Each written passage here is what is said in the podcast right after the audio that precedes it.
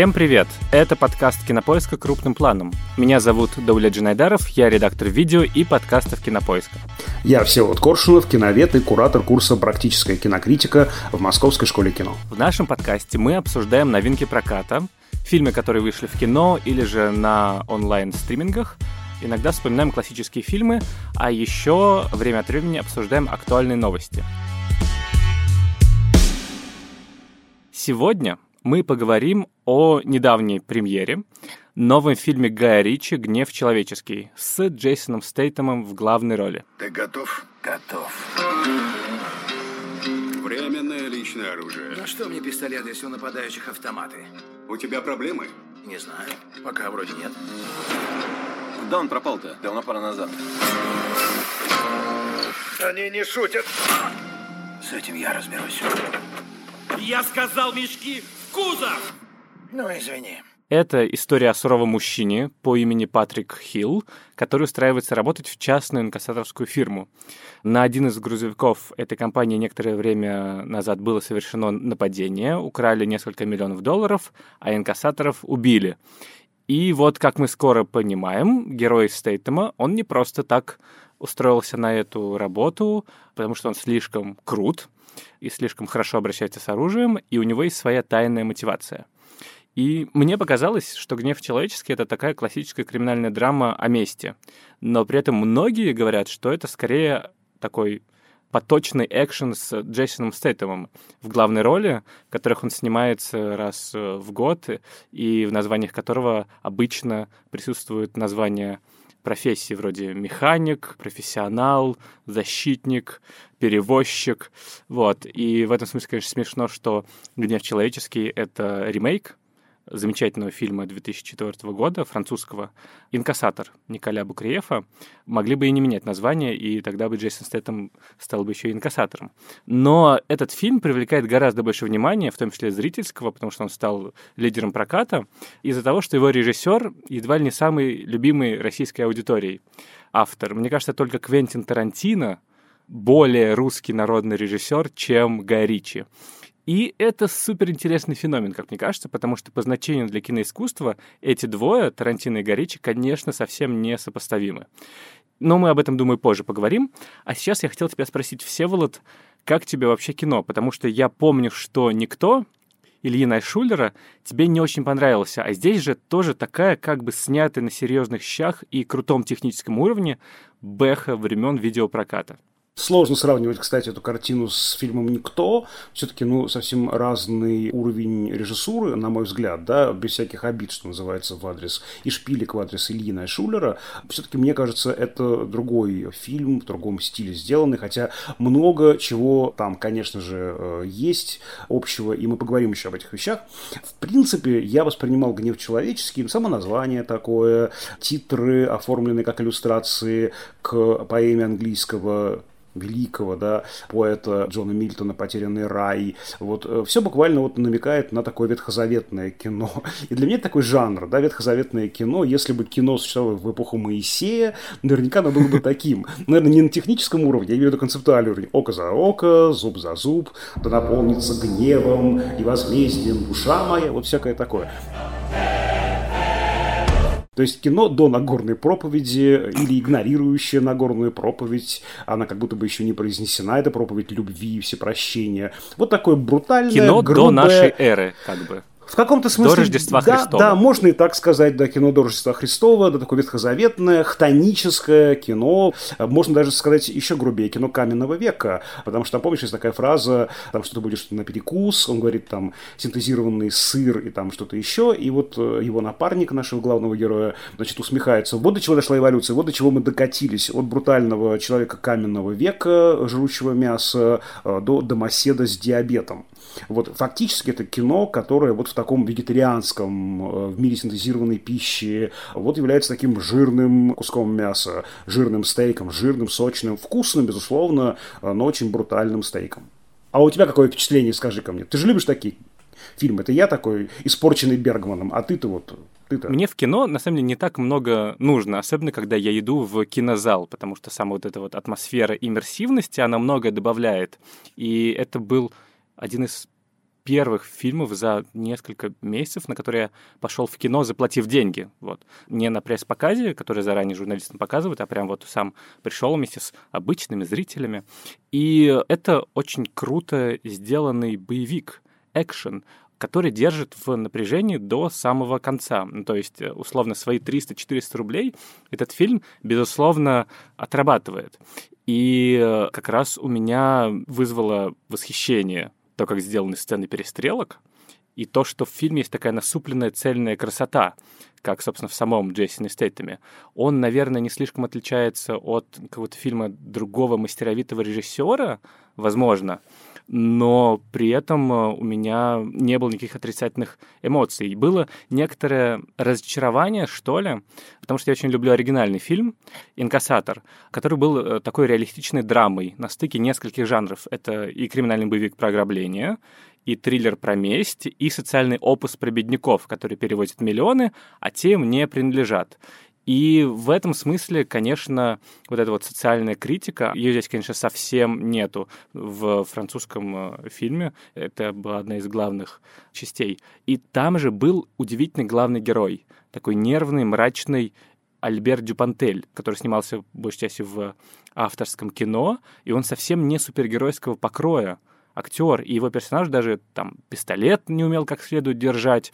И в этом была какая-то драма, к которой ты сразу подключаешься. Это был обычный человек, который превозмогает себя, свою органику для того, чтобы отомстить за, сейчас будет спойлер, ну и, собственно, мы, разумеется, будем говорить со всеми спойлерами. Это неизбежно в этом фильме. Неизбежно, неизбежно в этом фильме, конечно, да. да.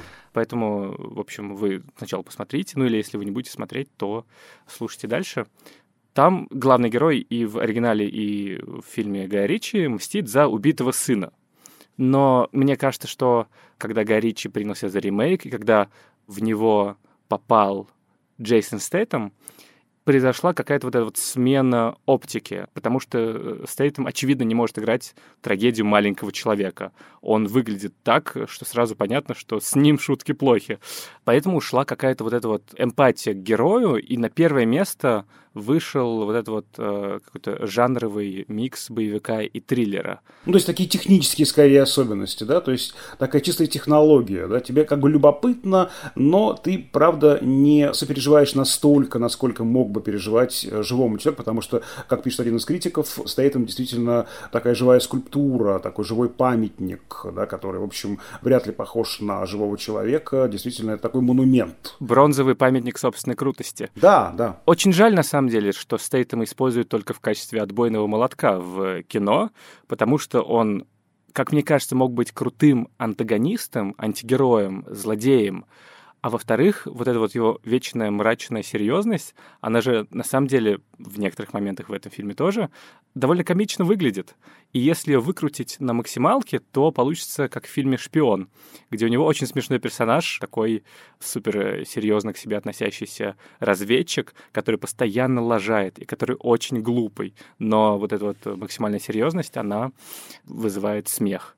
И, собственно, мне кажется, одна из претензий и удивлений относительно фильма «Гнев человеческий» как раз в том, что Гай Ричи, которого мы все знаем как ироничного автора таких шутливых, постмодернистских криминальных комедий, вроде «Большой куш», «Карты, деньги, два ствола», «Рок-н-ролльщик», ну и так далее. «Джентльмены», которые в прошлом году просто порвали прокат, он в этом фильме неожиданно серьезен. Именно на уровне интонации общей. Здесь есть вот этот вот контраст, странный немного, который меня, в общем, наверное, не смущал, но который выглядел для многих, наверное, странно. Вот многочисленные пацанские шуточки в раздевалке, гомофобные, сексистские. То есть как будто ты зашел в реально спортивную раздевалку восьмого класса, мальчиковую, и там э, ребята перешучиваются. В стык с этим дана такая библейская история мести с мрачной виолончелью на саундтреке, на звуковой дорожке, которая отсылает скорее, не знаю, к Джокеру.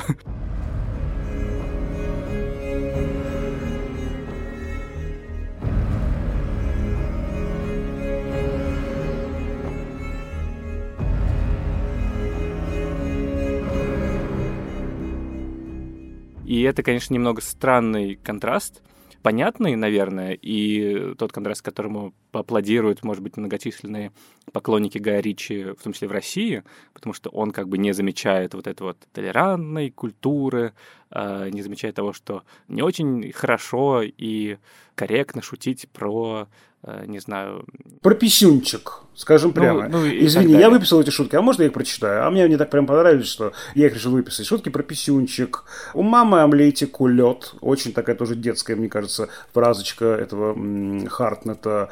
Сейчас, э, э, значит, там, помнишь, когда два пальца в рот засовывает один из персонажей и облизывает их.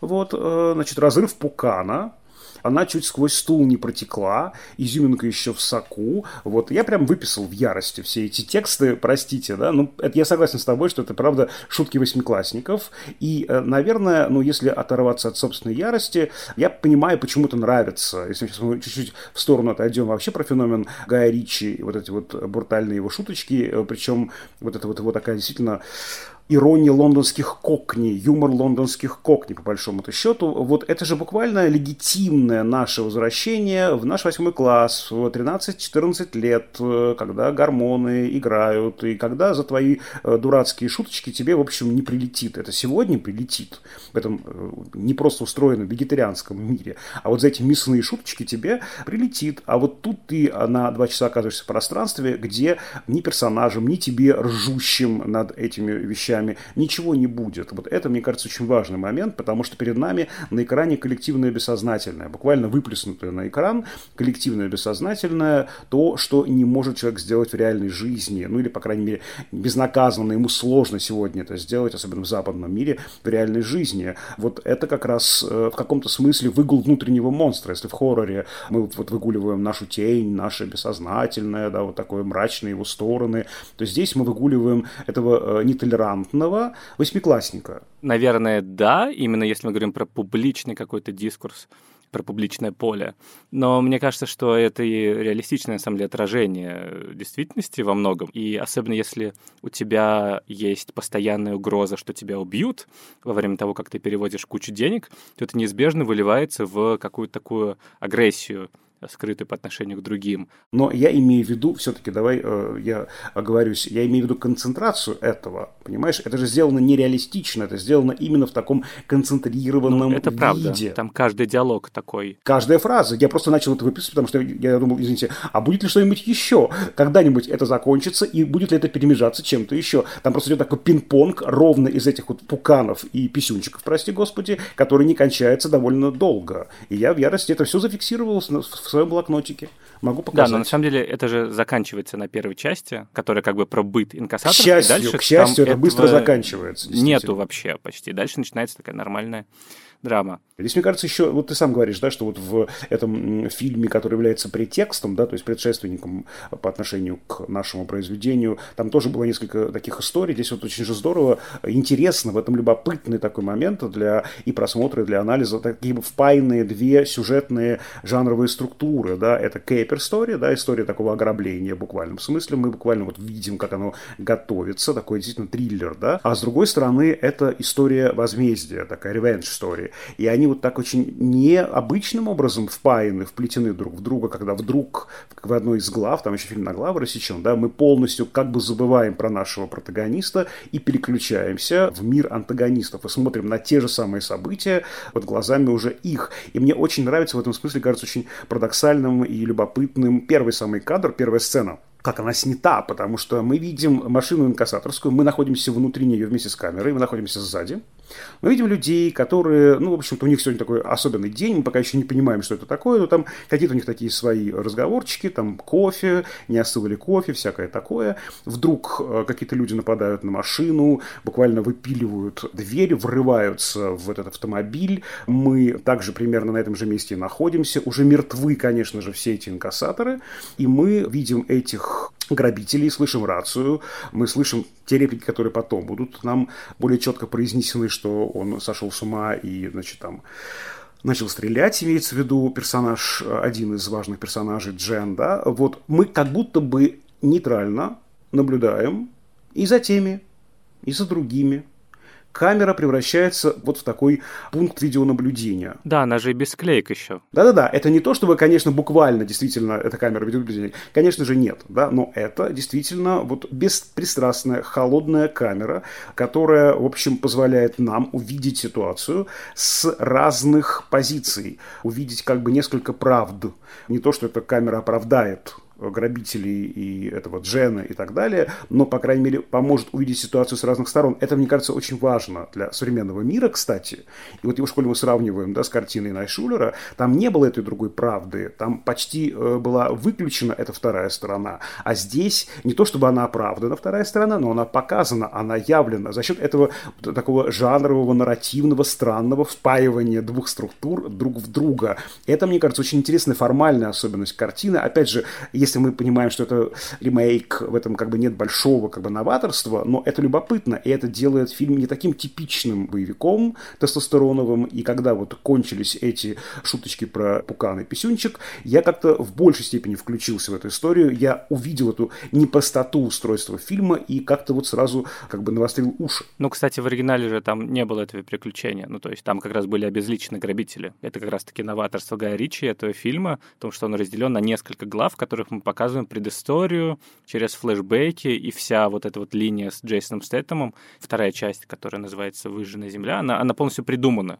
потому что в первой как бы нам просто дается короткий флешбэк, как э, случайного человека убивает его сына и стреляет в него самого, потому что он оказался на месте преступления. И это как раз, ну, круто. Кстати, еще про еще один контраст, ведь сам персонаж контрастный, он тоже такой двойственный. Я еще хочу тоже к этому вернуться, потому что он вроде как бы такой, да, э, не умеющий тоже э, стрелять или забывший, как стрелять, вроде как такой, да, вот бронзовый монумент, но, скажем так, чуть более очеловеченный, а потом выясняется, что, да, он супергерой с некой предысторией, у него какая-то огромная фирма, э, которая занимается там всякими делишками, вот, и он не так просто, как кажется на первый взгляд. Это может быть не сильный контраст такой уж прям, да, как в фильме, не знаю, «Долгий поцелуй на ночь», когда мамочка-домохозяйка, учительница оказывается супер боевиком, да, тем не менее, все равно этот контраст здесь есть, и вот из этих контрастов фильм и состоит. Слушай, я хотел как раз про этого героя сказать, потому что в первой части он как бы еще вызывает симпатию какую-то безусловную, потому что он протагонист, мы смотрим его глазами, мы как бы в какой-то момент понимаем, что вот у него убили сына, но затем, когда начинается вот эта вот выжженная земля, где он убивает людей, где мы понимаем, что он, вообще говоря, сам также инкассаторские машины грабит. И сцена, где он душит пакетом девушку или жену свидетеля, это же, ну, жуть. Ну, то есть непонятно, почему после этого мы, мы должны к нему испытывать симпатию. Он, конечно, там говорит, дай ему 200 тысяч долларов и ключи от машины, чтобы он уехал, как бы как благородный. Но все равно странно смотрится. Понятное дело, что дальше у нас сцена с притоном и детьми, которых как бы использовали еще больше отморозки для съемок там, порнографии. И это понятно, зачем прием, чтобы показать, что Стейтом, он как бы с принципами, он благородный, он не полный отморозок, отъехавший. Вот. Он такой вот, э, ну не Робин Гуд, конечно, но э, мафия в высоком смысле этого слова, но вот эта вот романтизация преступников — это отдельная, на самом деле, большая тема, но то, что начиная с условного Робин Гуда или гангстерских фильмов, или, не знаю, «Крестного отца» с криминальным чтивом хотя бы, или даже «Во все тяжкие», хотя во все тяжкие намеренно жанровая игра, такая обманка зрителя, в которой Винс Гиллиган, шоураннер, специально делает так, чтобы мы начали сочувствовать, ну, по-хорошему, упырю и наркоторговцу. Ну, в общем, все искусство как бы большая часть его там, криминальный жанр говорит нам, что нарушать закон — это нормально, и в этом есть какая-то высокая красота. Но если задуматься, это же довольно странный сдвиг. И мне, например, ближе позиция Варлама Шаламова, автора сборника лагерной прозы «Колымские рассказы», главного наравне с Солженицыным человека, который оставил свидетельство об этой огромной трагедии, он считал, что вот урка всегда останется уркой. Ну, то есть, что если ты вор, убийца, грабитель, насильник, то ты плохой человек. И задача искусства в том числе показывать высшую правду и называть зло злом. И в этом смысле как раз, понятное дело, что Стейтем, наверное, предполагался как интересный персонаж, но как бы весь фильм нам говорит о том, что он протагонист, и мы должны за него болеть. Я не говорю, что это плохо, просто мне кажется, что важно в какой-то момент держать это в уме, какую-то реальную систему координат. Как бы уже после, разумеется. Можно проваливаться в фильм, можно болеть за героя, но при этом осознавать себе отчет, чтобы у тебя как-то не размывались, ну, не знаю, моральные ориентиры, особенно это в детстве, подростковом возрасте страшно, наверное. Знаешь, ну, я э, с одной стороны с тобой соглашусь, с другой стороны все-таки нет. А, действительно, гангстерское кино, которое возникает, как мы помним все, в эпоху Великой депрессии, когда в США действительно все было плохо, работы не было, и люди банды сколачивали. Там, конечно, возникает эта вот, да, эм, романтизация гангстера, которая довольно быстро заканчивается, потому что вступает в силу полная версия кодекса Хейса. А дальше тут вырабатывает, мне кажется, кино все-таки какие-то инструменты воздействия на зрителя. И э, мы, опять же, вот я вернусь к этой метафоре выгуливания внутреннего монстра, мы эту агрессию как бы выплескиваем, но в основном, как правило, все-таки с помощью каких-то сигналов, более тонких или более грубых, это уже не так существенно, нам дают понять, что это не социально одобряемое поведение. Вот здесь я с тобой согласен, что э, есть некий недокос, да, в каком-то смысле недолет. В этом отношении я даже, вот как бы финал немножко разочарован, сейчас я расскажу, что я имею в виду. Действительно, э, для того, чтобы оправдать поведение протагониста, используется очень простой, даже стандартный прием. Он плохой парень, но мы показываем еще более плохих парней, да, худших парней. И поэтому возникает, а, эти вот ребята с детской порнографией, б, Джен, которого играет сын Клинта Иствуда, вот, и э, уже прям совсем отъехавший, правда, отмороженный чувак, которого деньги просто свели с ума, да, и насилие свело с ума. Вот, он не понимает, что он делает, он своих уже начинает мочить. Ни руля, ни витрил уже не остается в нем. Вот, конечно же, да, таким образом нам помогают, ну, как-то остаться на плаву с нашим протагонистом, но меж тем, мне кажется, ты очень правильно заметил маленькие такие сигнальчики, которых, на мой взгляд, недостаточно. Но, тем не менее, они есть. Маленькие сигнальчики, которые сигнализируют о том, что чувак делает что-то не то. Да, нам довольно э, реалистично показывают все эти окровавленные трупы. Да, там это короткие планы, такая тоже фирменная манера Гая Ричи, такие сверхкороткие, почти микропланы. И тем не менее мы видим всю эту кровушку, все эти подробности физиологические, они нам даны, хоть и в кратком виде. Мы, конечно, в состоянии да, почувствовать эту жуткую нехватку воздуха, когда людям набрасывают пакет на голову, тем более девушка, которая вообще ни при чем. Причем нам же также говорят, что этот человек, видимо, ничего не знает, да и эти, видимо, ничего не знают. И мы перегибаем палку, и мы все наши ресурсы тратим на это. Не остановиться ли тебе, а он не может остановиться. Эти сигналы есть да, что э, чувак что-то делает не так. Он идет куда-то не туда. Он, правда, перегибает палку.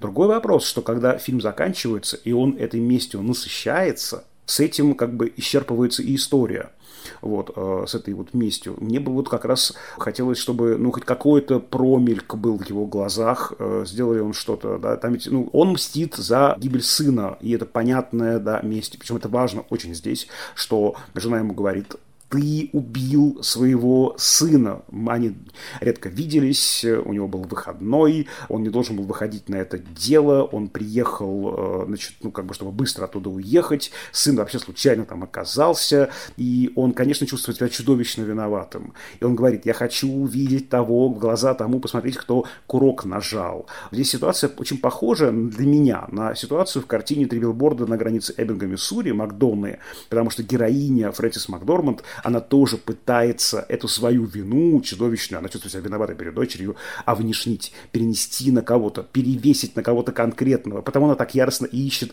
и пытается заставить, точнее, систему найти этого убийцу, этого значит, человека, который, этого ублюдка, который убил ее дочь жестоким образом. Также и герой Стейтема, получается, хочет, как я понимаю для себя, как я это объясняю, эту степень ярости. Он хочет как можно скорее снять с себя эту вину, она его мучит, она ему, видимо, спать не дает. Как только он видит этого Джена, он понимает, что вот он кто виноват, и он как бы снимает с себя эту вину. В истории с героиней Макдорманд э, в билбордах это честнее.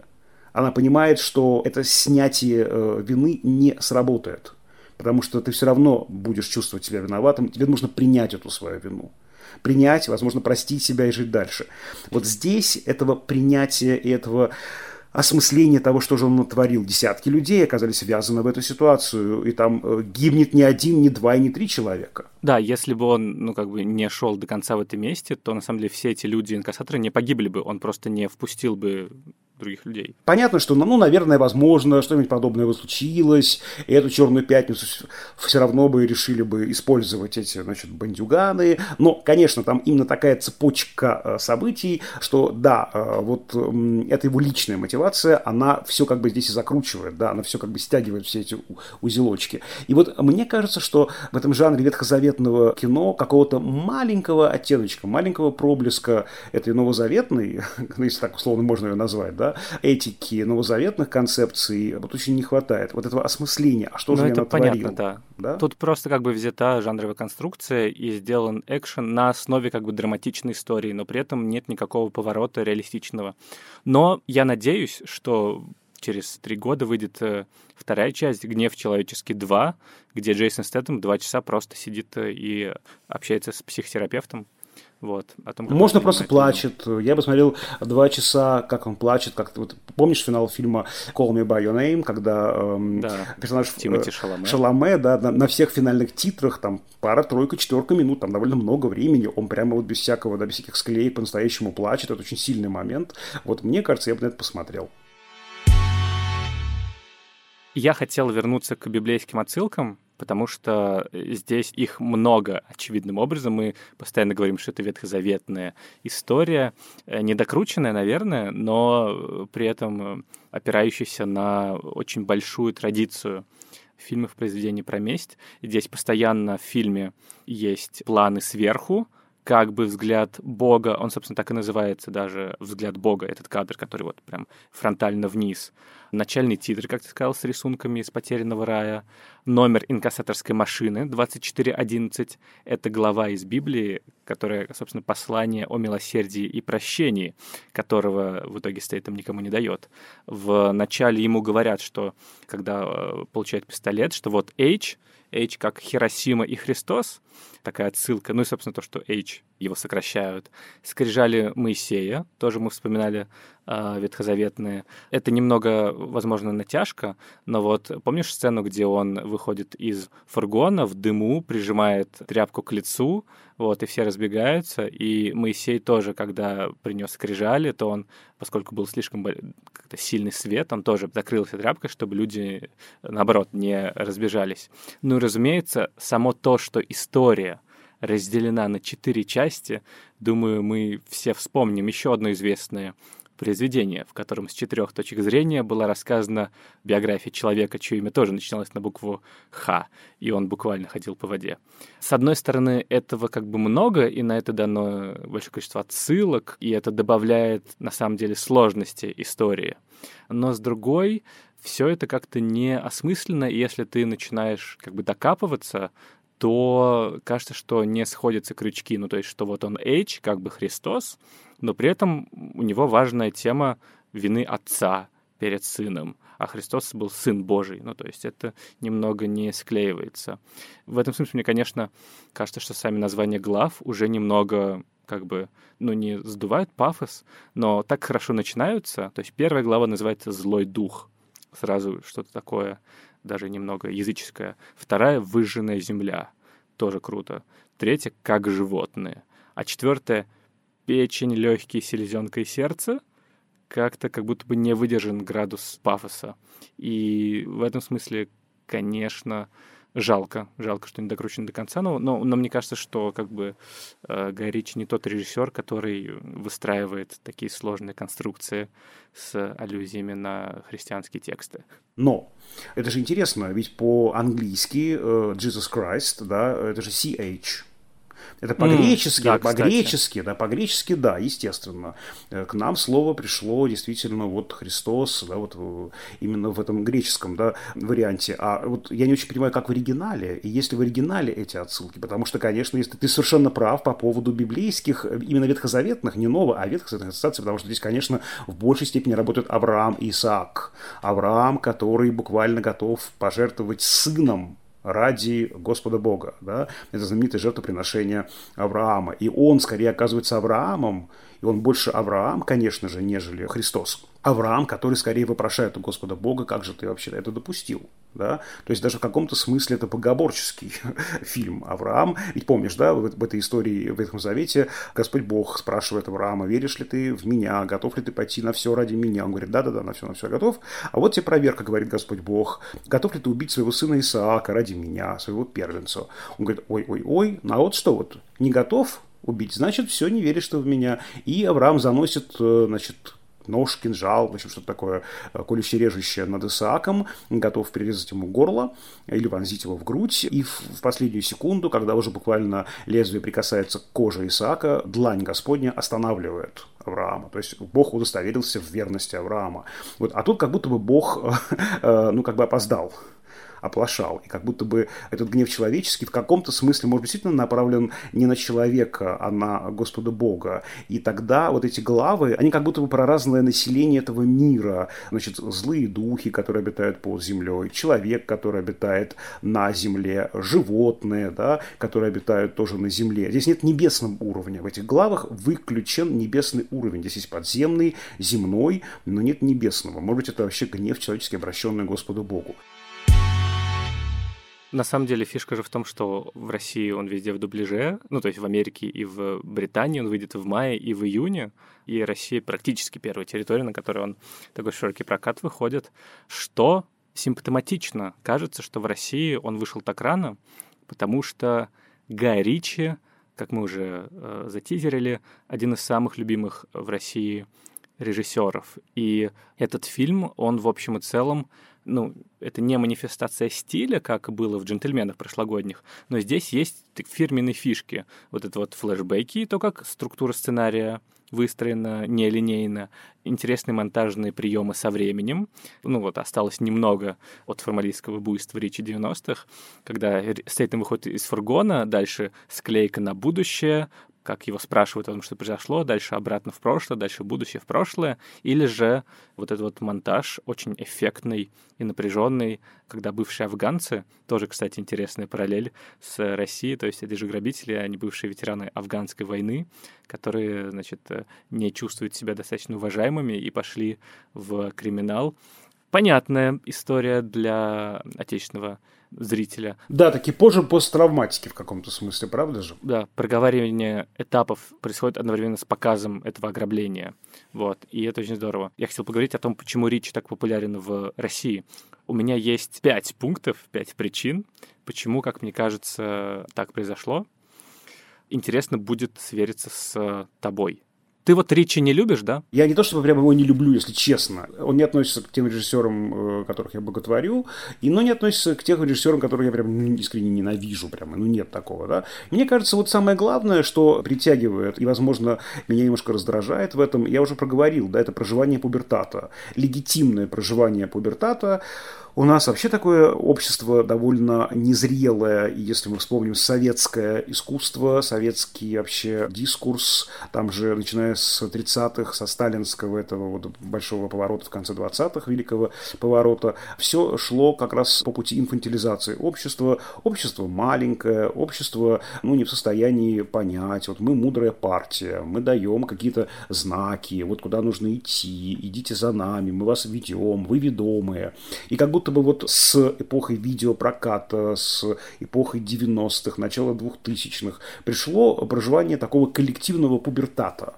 Вот. И для меня это самое главное. Это как бы и главная особенность Ричи, и то, почему он так здорово склеился с потребностями именно нашей аудитории, и, скажем так, то, что меня немножко в нем раздражает, то, что лично мне не интересно. Но я получил большое наслаждение, большое удовольствие от просмотра фильма, потому что я смотрел на эту невероятную игру цвета. Вот мне очень показалась важной работа Мартина Джона, художника-постановщика, того самого, который делал много чего в британском кино, сериал «Белая королева» 13 года и не только.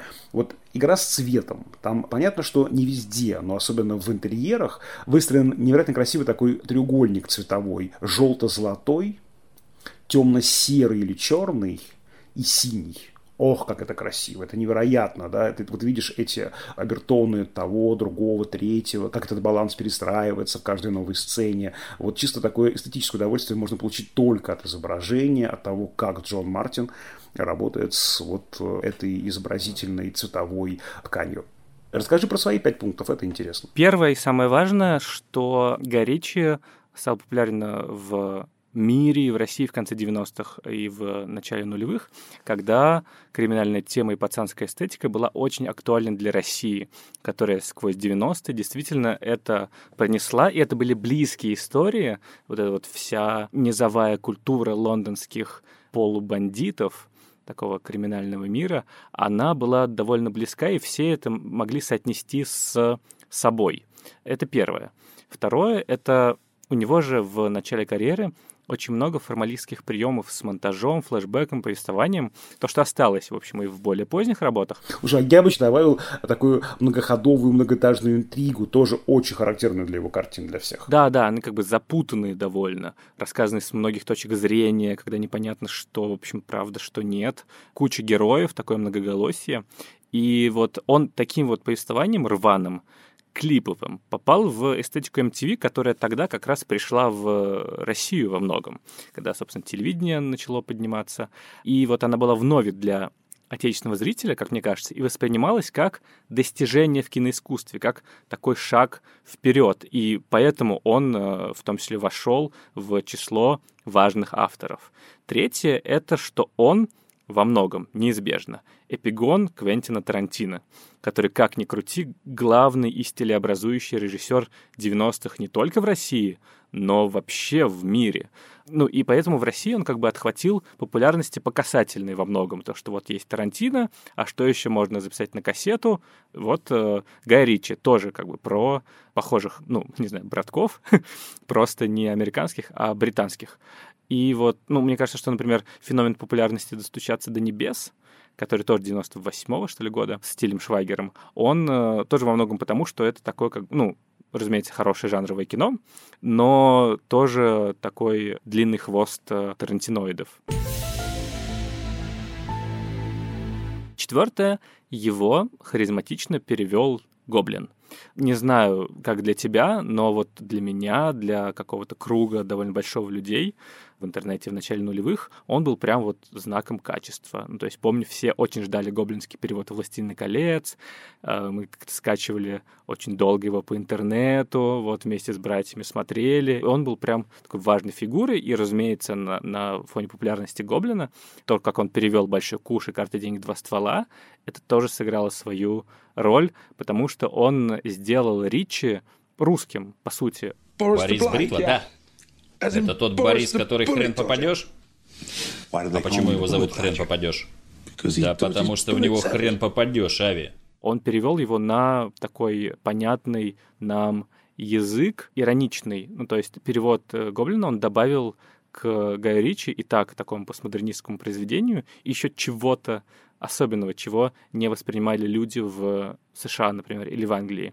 Ну и пятое, как мне кажется, ну у меня есть такая, ну не теория, но убеждение, что именно на рубеже 90-х и нулевых в России произошел бум интереса к кино, когда мы не досматривали все, что вышло в 80-е в мире, а наконец выровнялись с западным кинопроцессом и западным контекстом. Плюс тогда же произошел бум и рост резкий кинопроката, когда все вдруг поняли, что можно ходить в кино. Появились кинозалы, появилась нормальная озвучка, какие-то долби-системы. Впервые появились американского западного типа кинотеатры с попкорном, с колой. Кодек Киномир в Москве открылся в конце 90-х, в 97-м, если я правильно помню. И это, правда, было вновь. Это же тоже нужно понимать, что этого не было до 97 года вообще. Были кинотеатры с такими деревянными, как правило, стульями или там ну, не очень как бы мягкими этими креслами. И они были, как правило, однозальники, появились мультиплексы в торговых центрах. Вот то привычное киносмотрение, оно, правда, появляется именно тогда привычное нам сегодня, я имею в виду. Да, и у нас в России главные культовые режиссеры именно те, которые выстрелили в этот промежуток. И поэтому у нас так сильно, по сравнению с остальным миром, любят того же Гая Ричи, например, Люка Бессона, там, не знаю, Франсуа Зона, который как раз тогда вышел с «Восемь женщин» и «Бассейном», и, например, Ларс фон Триера. Ким Дук, мне кажется, тоже туда Ким же вписывается, согласись. Да, да, я помню, как раз это у нас, собственно, такая корейская волна до нас дошла через Ким Дука, такой синоним меланхоличного, медитативного, метафизического, артхаузного кино, которое ты, не знаю, пять минут смотришь, как утка ест камень. Вот. И, собственно, это сказывается, например, на кассовых сборах сейчас, потому что ядро аудитории в кино как раз чуть старше 30, потому что те, кто младше, они привыкли к стримингам, к ютубу и так далее, не очень ходят, а ходят, не знаю, только на какие-нибудь «Мстители» и большие франшизы чисто аттракционные. И вот это вот ядро 30 плюс примерно, оно тогда и сформировалось. Первые детские главные впечатления сформировались тогда. И тот же «Меч короля Артура», Гая Ричи, его студийная работа, потому что у него же есть такое четкое довольно разделение на его как бы авторские работы, типа «Джентльмены», и студийные, например, ремейк «Аладдина», который совсем э, не встраивается в его эстетику как будто. И вот «Меч короля Артура» собрал у нас в два раза больше, чем в Британии, на родине Гая Ричи. И мне кажется, как раз вот это и есть причина, почему у нас Гай Ричи так популярен. Это удивительно, на самом деле но при этом очень особенно. У меня к нему тоже довольно нежные чувства остались с времен карты «Деньги. Два ствола» и «Большого куша». Мне кажется, когда ты подросток, то тебе заходит такое бодрое, бойкое кино с харизматичными актерами и как бы запутанным сюжетом и с таким игровым насилием. А большой парень с нами не пойдет? Он присмотрит за машиной. Он что, за воров нас держит, что ли? Что вы, ничего подобного. Просто ему нравится присматривать за машинами. Аж песики. Тебе нравятся песики? Песики? Да. Что, песики? Песики. Нравятся песики? А, собаки. Да, песики мне нравятся. Но дома на колесах мне нравятся больше. Ты знаешь, я бы еще добавил, что, конечно, нельзя умалять э, значение Гая Ричи для британского кино, потому что он связан как раз э, с эпохой обновления интереса к британскому кино. В Британии всегда была большая проблема. Она была сразу площадкой для такого мощного голливудского десанта, потому что когда нужно было переводить даже на уровне интертитров фильмы, Британия в этом смысле была очень удобным плацдармом для Голливуда. Ничего, ни, вот ни копейки не нужно было, ни цента вкладывать не нужно было. И один язык, поэтому можно было спокойно просто заполнять британские залы американскими картинами. И в этом смысле, к сожалению, это большая проблема. Да? У великого британского кино есть вот такая репутация филиала Голливуда. Да? Многие британские актеры снимаются в американских фильмах, многие сотрудники просто уезжают туда. Поэтому это, правда, такая интересная вещь. Борьба, то есть борьба за своего зрителя и борьба вообще под лозунгом «британское кино живо» против Голливуда, борьба с Голливудом была всегда в истории британского кино. И как раз в 90 90-е очень сложный период в истории британского кино, и как раз вот, вот это вот обновление приходит с этой новой волной э, вот этих модных э, режиссеров, которые, по сути, переосмыслили Бондиану как главный поп-культурный киномиф британской вообще империи, вот, потому что, по сути, Горичи, это же тоже важно, да, он такой же двойственный, как и вот герой Стейтем в этом фильме, он же аристократ, такой, да, значит, рафинированный аристократ, который делает вид, что он кокни, играет вот в кокни этих лондонских. Это, мне кажется, очень важная особенность Ричи, и в этом, мне кажется, и кроется вот его такая двойственность всех его картин, да, это такая игровая суть всех его картин, да, игровая как бы механика, если можно так сказать. Вот, и это очень интересно, да, что как раз Ричи был одним из тех, кто вернул интерес э, мира к британскому кино, это очень важно. Ну, собственно, как бы до этого же британское кино было известно такой социальный женщиной по большей части, где на контрасте, видимо, с голливудским, они говорили о каких-то проблемах простых людей, не знаю, Майк Ли или же Кен Лоуч, э, или, ну, прочие вообще, там, не знаю, молодые рассерженные англичане 60-х. Или, с другой стороны, историческими костюмными картинами, такими да. холодными историческими костюмными, как бы с другой стороны. Это правда, вот такие две марки, да, и Бондиана, которая вот как бы началась, да, в 60-х годах. Все, вот три основные такие как бы феномены, да, там был Гринуэй с его постмодернистскими экзерсисами, там был Дерек Джарман, конечно же, вот, но все-таки это такая уже продукция для узкой аудитории, а вот в мире действительно она ассоциировалась вот с этими тремя модусами. Социальный модус, Бондиана, э, такая тоже игра в некий вестерн, да, вот такой переодетый этот вигилант, главный герой вестерна, переодетый такого пахнущего духами в красивом костюмчике с дорогими часами Бонда. И, э, собственно говоря, вот это историческое кино. Да, и Горичи перевернул, ну, он был одним из тех, кто перевернул это представление. Ну, думаю, что на этом все с Гаем Ричи фильмом «Гнев человеческий». Ну, мы не, не будем ставить жирный крест, а прям все с Гаем Ричи. Нет, да. Пусть снимает, и пусть снимает «Гнев 2», и будем дальше его разбирать. Ну, пока все, да, пока отпустим его. А в следующий раз мы поговорим о том, как менялся образ Великой Отечественной войны в нашем кино, начиная от 40-х годов до современности, почему тема войны так важна для российского советского кино, что, возможно, не так с тем, как сейчас это представлено на экране, и вообще, какие важные этапы эволюции прошло отечественное военное кино, и этот выпуск будет приурочен, собственно, к 9 мая. Так что не переключайтесь.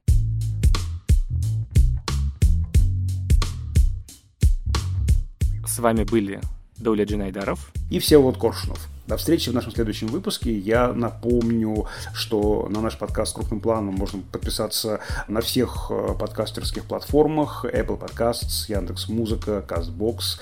И мы, конечно же, а я больше всех, жду ваши отзывы, лайки и сердечки. А еще вы можете нам писать письма, сообщения, отзывы, жалобы и предложения на почту подкаст собакакинопоиск.ру. Очень тоже их ждем. А над этим эпизодом работали звукорежиссер Лера Кусто и продюсер Женя Молодцова. До скорых встреч. Жалобы пишите на меня, а до улета пишите только комплименты. Всего доброго, до свидания.